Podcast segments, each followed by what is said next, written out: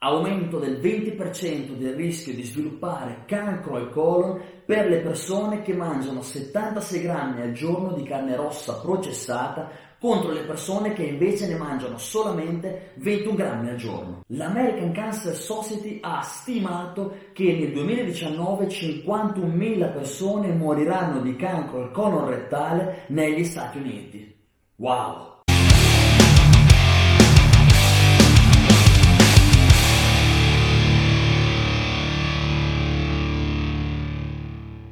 Questi sono i risultati di uno studio molto recente fatto in Inghilterra sulla carne rossa processata, ma non è che si stanno dimenticando di distinguere un paio di cosette che dovrebbero essere molto importanti, io direi di sì e ve le dirò nel video. Quindi sapendo queste cose è chiaro che io per primo ho diminuito tantissimo il consumo di carne rossa, ma non perché il problema sia la carne rossa in generale, perché il problema è la carne rossa processata, quella ricca di antibiotici. Quindi è chiaro che se non troviamo carne rossa di qualità è molto molto meglio non mangiare la carne rossa. Se non troviamo la carne rossa di qualità è inutile prendere quella di scarsa qualità, tanto per fare, è molto meglio non prenderla e concentrarsi magari su carne bianca di qualità, su pesce selvaggio, eccetera, eccetera, eccetera. Mi raccomando. Poi è chiaro che ci sono scelte che sono meglio di altre. Alla fine di questo video vi dico quello che faccio io, che è la scelta che è accessibile a tutti quanti noi.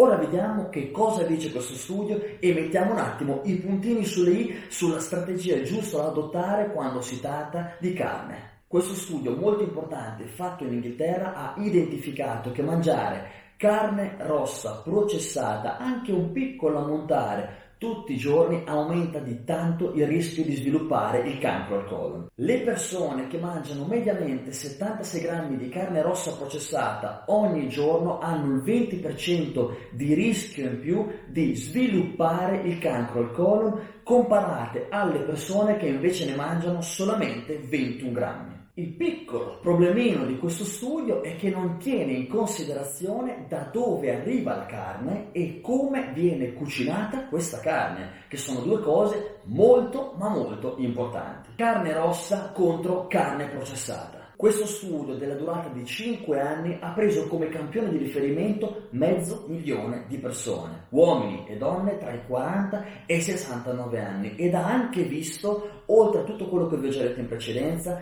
che bacon e salsicce, quindi carne processata, è più pericolosa della semplice carne rossa. Tim Kim, coautore di questo studio, ha anche affermato che un piccolo ammontare di carne processata sembra avere gli stessi effetti di un grande ammontare di carne rossa. Negli Stati Uniti il cancro al colon sia negli uomini che nelle donne è la terza causa di morte e l'American Cancer Society ha stimato che nel 2019 negli Stati Uniti 51.000 persone moriranno a causa di questo. Lo studio ha evidenziato come anche l'alcol sia un fattore che va ad aumentare il rischio di sviluppare il cancro al colon. In questo studio non sono stati correlati allo sviluppo della malattia alimenti che fanno parte di queste categorie. Pesce, pollame, formaggi, frutta, verdura, tè e caffè. Ma come possiamo fare noi per diminuire questo rischio di sviluppare il cancro al colon? Vediamolo subito. Il punto è che non dobbiamo completamente abbandonare la carne rossa per proteggerci dallo sviluppo di questa malattia,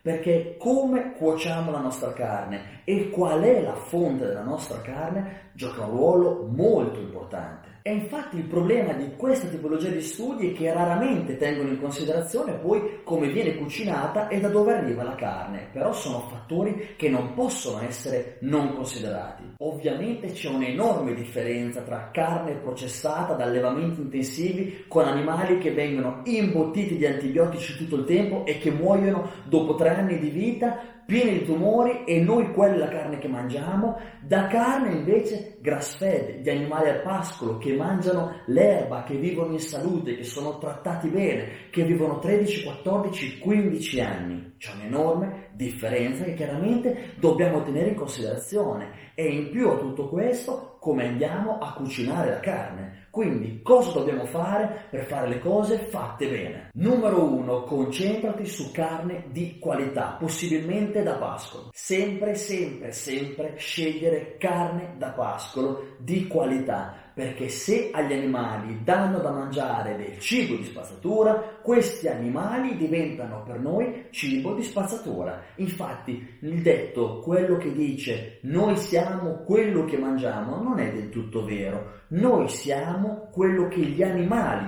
mangiano diverso. Ad esempio gli antibiotici che vengono somministrati agli animali che poi diventano carne rossa processata sono una cattivissima notizia per la tua flora batterica intestinale, infatti ammazzano la flora batterica buona e permettono a quella cattiva di emergere e credimi non è una bella cosa per la tua salute. Al contrario, dall'altra parte abbiamo la carne grass fed, allevamento da pascolo, che è la miglior fonte proteica che tu possa ottenere e quindi mangiare. Sono ricche di antiossidanti queste carni, sono ricche di acidi grassi omega 3, hanno tracce di vitamine e tracce di minerali.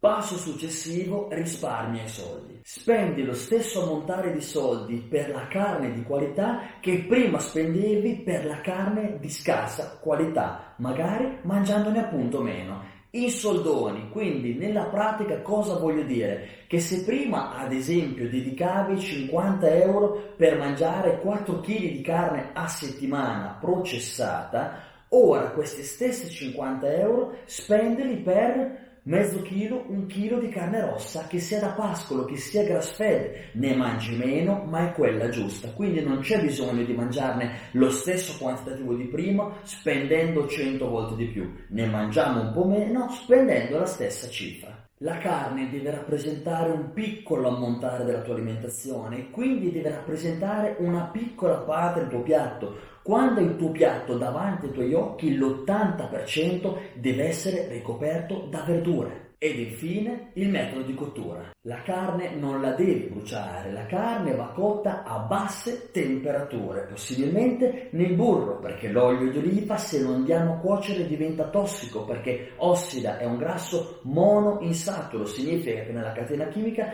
c'è spazio per l'ossigeno di addentrarsi, infilarsi, il fuoco sotto a sedere dell'olio d'oliva lo renderà tossico, mentre il burro giallo grass fed oppure la ghee oppure l'olio di cocco sono grassi saturi, questo significa che non c'è spazio nella catena per l'ossigeno e questo li renderà chiaramente sani, non tossici, fin tanto che ovviamente non li andiamo a friggere, perché se anche il burro diventa marrone tanto che lo abbiamo fritto, chiaramente non va bene. Quindi cuocere a basse temperature senza bruciare la carne. Siamo arrivati alla fine di questi consigli, ora vi dico molto brevemente e velocemente quello che faccio io, che è davvero molto semplice. Io stesso ho iniziato a mangiare meno carne rossa, ma non perché la carne rossa di per sé sia un problema, ma perché la carne rossa di qualità, uno, non è facile da trovare, due, chiaramente costa molto di più dell'altra, circa sui 24 euro al chilo. Detto questo, anche nei supermercati